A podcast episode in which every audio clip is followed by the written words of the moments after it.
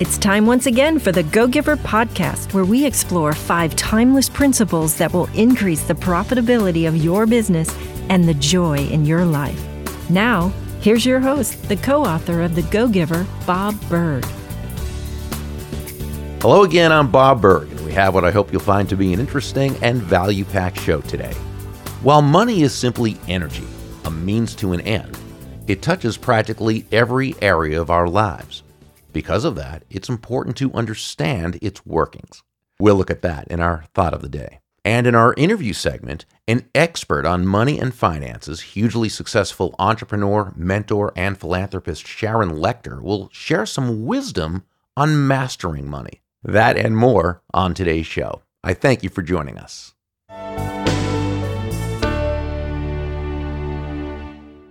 In his 1910 classic, The Science of Getting Rich, Author Wallace D. Wattles began by discussing why we need money in order to live to our fullest potential. The following might sound a bit counterintuitive, at least at first, but allow me to quote him and then tie together potential and money. First, he wrote, The object of all life is development. Everything that lives has an inalienable right to all the development it is capable of attaining. A person's right to life means his right to have the free and unrestricted, again, hang in for a moment regarding the words free and unrestricted, the free and unrestricted use of all the things which may be necessary to his fullest mental, spiritual, and physical unfolding. No person, Wallace stated, can rise to their greatest possible height in talent or soul development unless they have plenty of money. In order to unfold the soul and to develop talent, they must have many things to use, and they cannot have these things unless they have the money to buy them with. Let's look at this a bit more in depth. Wattles was saying that a good life, a successful, fulfilling life, covers many different areas. And the way society is set up, we need money in order to be able to more fully develop ourselves in those areas. By using money wisely, we'll be able to have what he calls the free and unrestricted use of all things that will help us to do so. This certainly does not mean we get them for free. No, they take money. But if we have the money, then we are free to pursue them. So, when earlier he used the words right to and free and unrestricted use of, he didn't mean that in the sense of an entitlement. He meant that as part of the process of growth, we have the right to utilize everything at our disposal and to do that, of course, takes money. On the other hand, if we're careless with our money and find ourselves in debt, or if we're not able to earn enough of it to comfortably provide for ourselves and our loved ones, if we're living, as the saying goes, from paycheck to paycheck, and we've all been there, not only are we stressed out, it affects our development in all or most of the important areas of our lives. Physically, it can make us ill with worry. Family wise, it strains our relationships because money now becomes an issue of debate. Its lack means that now there are different agendas for how this conceptual currency should be used. Socially and charitably, we're not able to do for others as we would like. Emotionally, we're not as happy with ourselves. And spiritually, we're not able to work on ourselves as much as we would like because we're too busy trying to earn more and more money. So, money actually affects much more than just our bank accounts. I've also enjoyed what prosperity authority Bob Proctor says, and I'm paraphrasing here. I'm always amused by those who say money can't buy happiness because it was never supposed to do that. All money does is give you choices. I believe he's right on the mark with that. One suggestion is to make a study of money. Now, I don't mean to become obsessed with it or spend more time than needed on doing this. There are already plenty of people who, as part of their professional livelihood, such as accountants and financial advisors, make this their focus and, in doing so, provide a great service to us. We can benefit greatly from their knowledge and expertise in this area by acquiring the necessary advice and counsel from them. What I mean is to at least develop an understanding both of how money itself works and and here's the important thing how you can utilize your knowledge of money and its workings in order to help you and your loved ones live your lives more fully, completely, and happily. We're about to visit with a woman who is one of the world's foremost experts in this regard. We'll be back with Sharon Lechter right after this.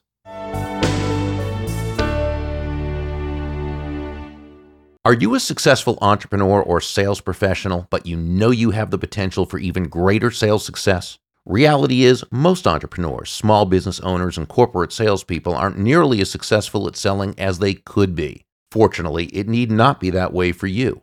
Join me, along with my brilliant business partner and strategist, Kathy Tagenel, for two days in Orlando, Florida, and attend our Go Giver Sales Academy. Go Giver Sales Academy will help you communicate more value to your customers, reach more people with your exceptional value, sell at full price, become objection proof, and embrace the abundance that's your birthright. You'll work personally with Kathy and me in a small, mastermind like environment. These workshops are limited to only 12 people, so it'll be impactful and transformational. Learn more at gogiversalesacademy.com and see what others are saying. Click the link in the show notes. Remember, money is an echo of value.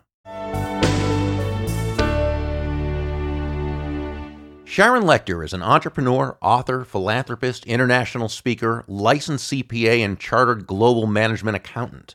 A lifelong education advocate, she's the founder and CEO of Pay Your Family First and Chief Abundance Officer for EBW 2020, an organization dedicated to empowering a billion women by the year 2020.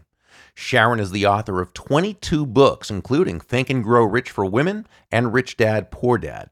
She's also a fantastic mentor, a mentor to many whom today are the mentors of others. And it was so gratifying to see how loved she is by so many when I spoke at a recent EBW conference in Austin, Texas, hosted by the amazing Ingrid Vanderveldt. Sharon, Ingrid, and the entire team are doing such fantastic work. You can learn more about Sharon at her website, sharonlechter.com. That'll be in the show notes, as well as the link to EBW 2020. Sharon, you're a longtime hero of mine. Welcome. Well, thank you so much, Bob. Likewise, I love you. I love what you do, and we are a mutual admiration society here. well, thank you. You know, the first time we met in person was a couple of years ago at the first annual Think and Grow Rich Summit in, I think it was Irvine, California. And you shared with me, and you might not even remember this, uh, you shared your start in corporate life as an accountant and some of the really overt sexism you faced. How did how did you deal with that? And is that what caused you to become an entrepreneur and control your own destiny, or am I just reading too much into that? Well, we have to dial the clock back a few years. It was uh, I was one of the only women in accounting at the time. I was at the fast pace, one of the big eight accounting firms, and growing very quickly, and had quite a bit of success. And I remember the day that my managing partner brought me in, and Sharon, you've he said, Sharon, you've earned the position of manager and I'm going to give you the salary, but I can't give you the title because it's going to upset the men oh. who have come, who started with you.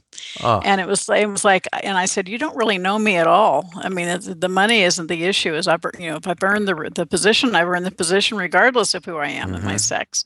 And it was really interesting because I was only the fourth woman ever hired by this particular firm in the Southeast United States.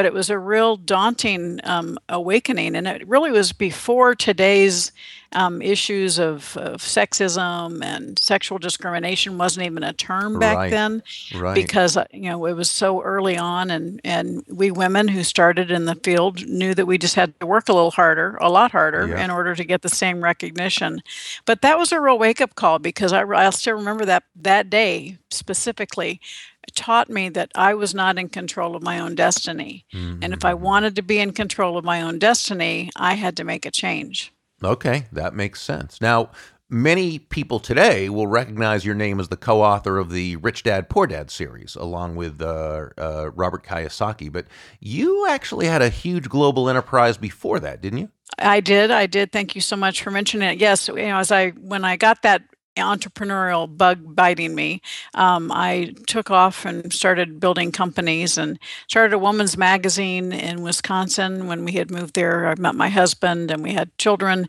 And I was really concerned because kids didn't like to read. Mm-hmm. And so in our philanthropic work, we met a very close friend who was the inventor of the first children's talking book.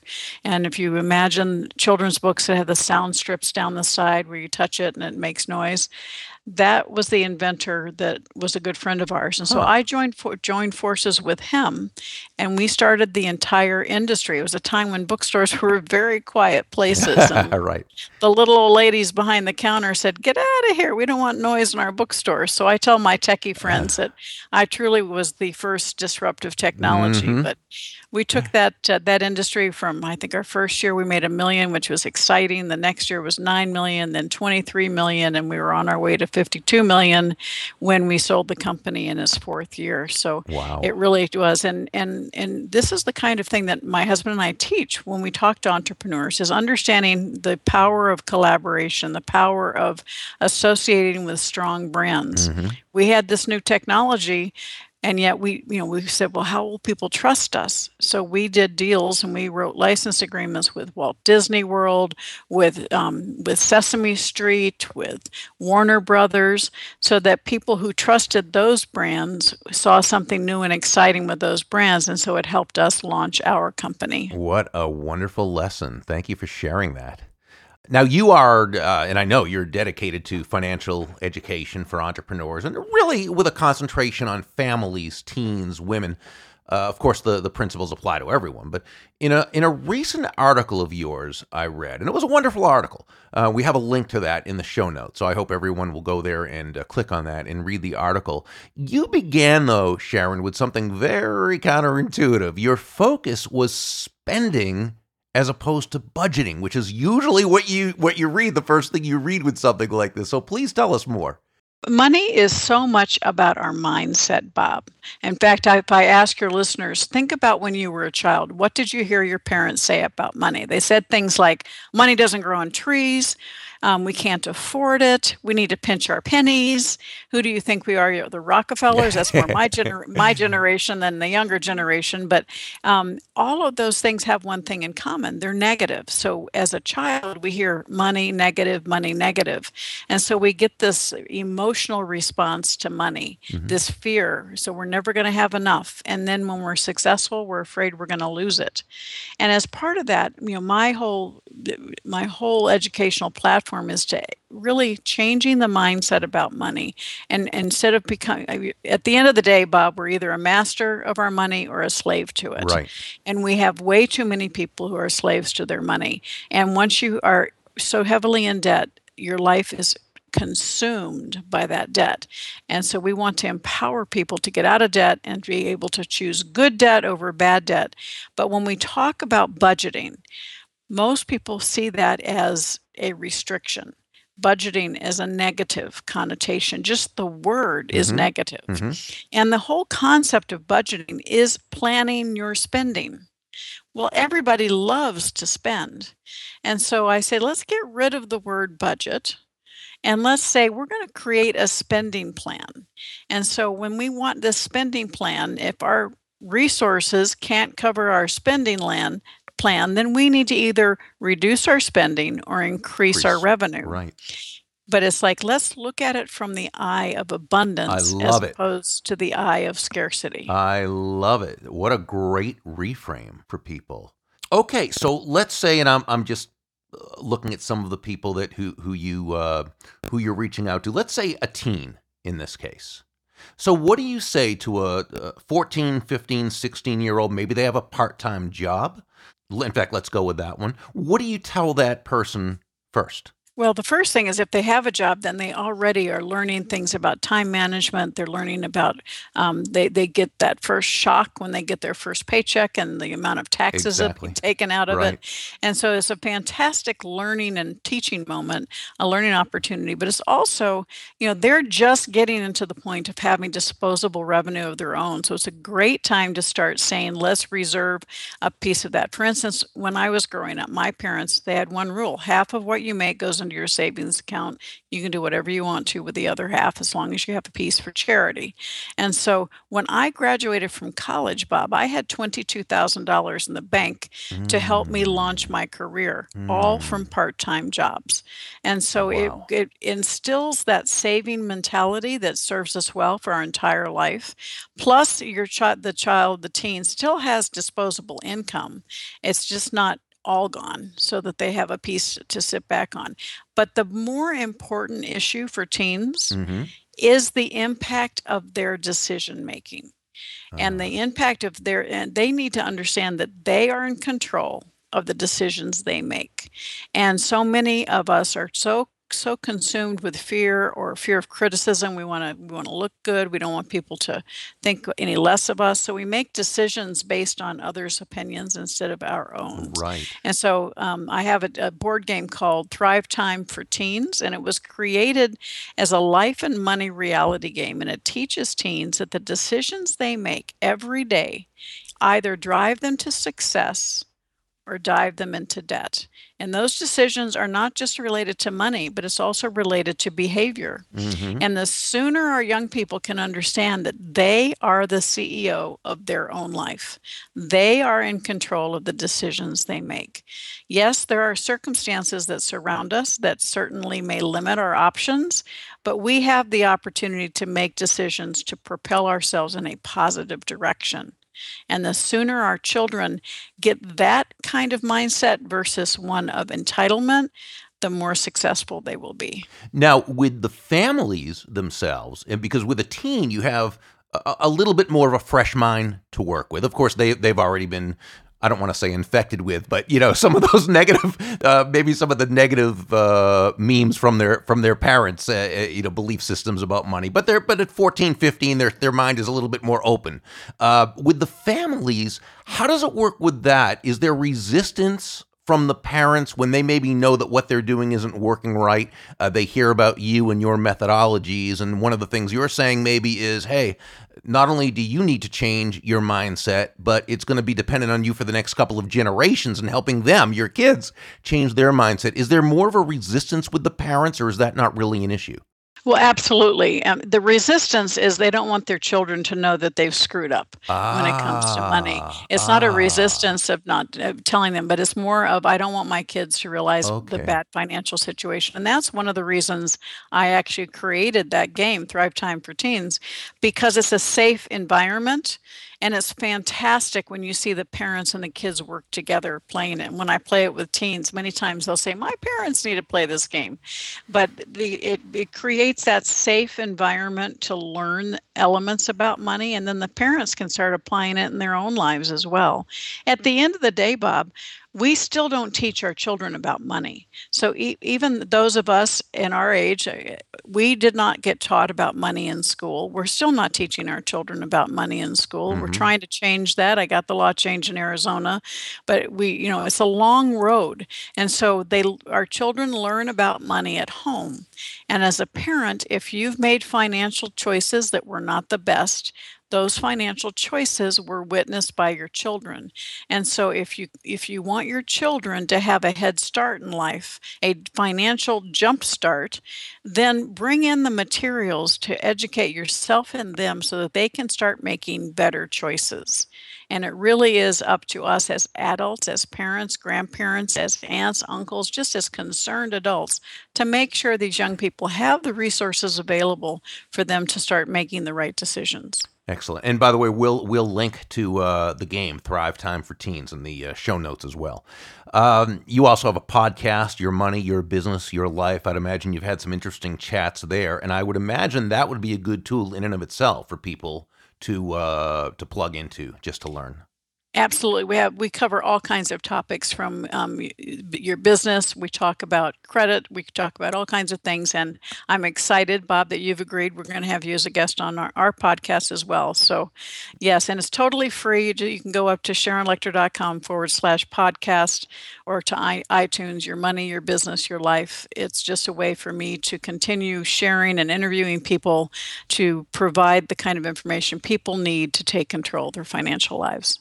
Okay, now I would like to ask you about EBW 2020. Again, that stands for Empowering a Billion Women by the year 2020, as well as the other mentoring you do. Tell us about about EBW. Well, absolutely. Now, Ingrid Vanderveldt, who you know and love as well Oh, as I, love her. um, had been entrepreneur in residence at Dell Computers, and she and I met years ago at Thunderbird University when we were teaching women entrepreneurs from Haiti, and we kind of like just were two magnets who attracted each other at the event, and so we have been keeping in contact. In fact, I highlight her; she's in the book Think and Grow Rich for Women, and she came to me a little over a year ago and said, "I really want." To offer the kinds of financial education and financial literacy tools that you provide to the women around the world. And you know, I am a teacher of collaboration, not competition. And so EBW 2020 stands for Empowering a Billion Women by 2020.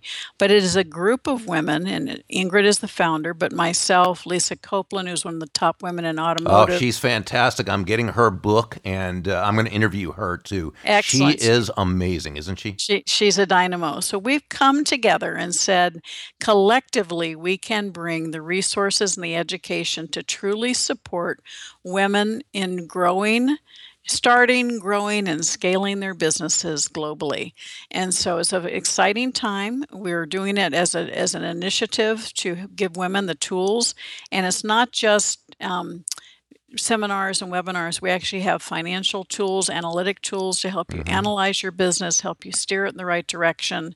And then, as the the philanthropic piece of it is, as we continue growing um, EBW 2020, we're going to be using our resources to reach out to third world countries mm-hmm. to support women entrepreneurs there there as well. So. Uh it is a huge initiative and it is free to join. You can visit EBW 2020, and the resources there are very affordable. We want to teach you um, the elements you need. We have a money school that I created that's 26 segments that teaches you the basics of personal finance, how to get your business up and running, how to finance it, how to grow it, how to scale it, how to become a woman certified business. Um, all of these resources are there to support every woman entrepreneur from where you are to where you want to go. Mm, and that will all be in the show notes and just just so very worthwhile. Can't say enough about it. And and you can learn more about Sharon at her website sharonlechter.com. That'll be in the show notes as well as the link to EBW 2020. Thank you Sharon. Wishing you the best of continued success. You're you're just so amazing. Well, thank you, Bob. It's an honor to be on your show, and I look forward to continued collaborations with you.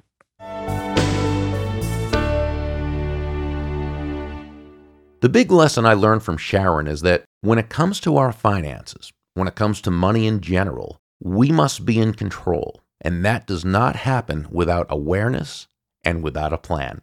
How do you do in this regard? Do you know where your money is going? Are you your money's master or your money's servant? The answer is critical. Please feel free to write me at bob at burg.com and let me know. We might even share your email on an upcoming program. Remember, the Go Giver makes an excellent gift to those in your life in order to help them lead better, sell more, and touch the lives of more people in positive and significant ways. Visit thegogiver.com and check out the new expanded edition of the book. And while you're there, check out John David Mann's and my newest book, The Go Giver Leader. If you enjoyed this episode, please subscribe, rate, and provide a review on iTunes. Visit thegogiver.com slash reviews. I enjoy reading every review and your review will also help others to much more easily find this show. That's all for today. The Go Giver podcast is brought to you by thegogiver.com. Visit www.thegogiver.com and get our free special report, The Go Giver Way Five Principles for Creating a Culture of Excellence. That's thegogiver.com. Stop on by. Thank you so much for joining me, and until next time, I'm Bob Burg. Make it a great day.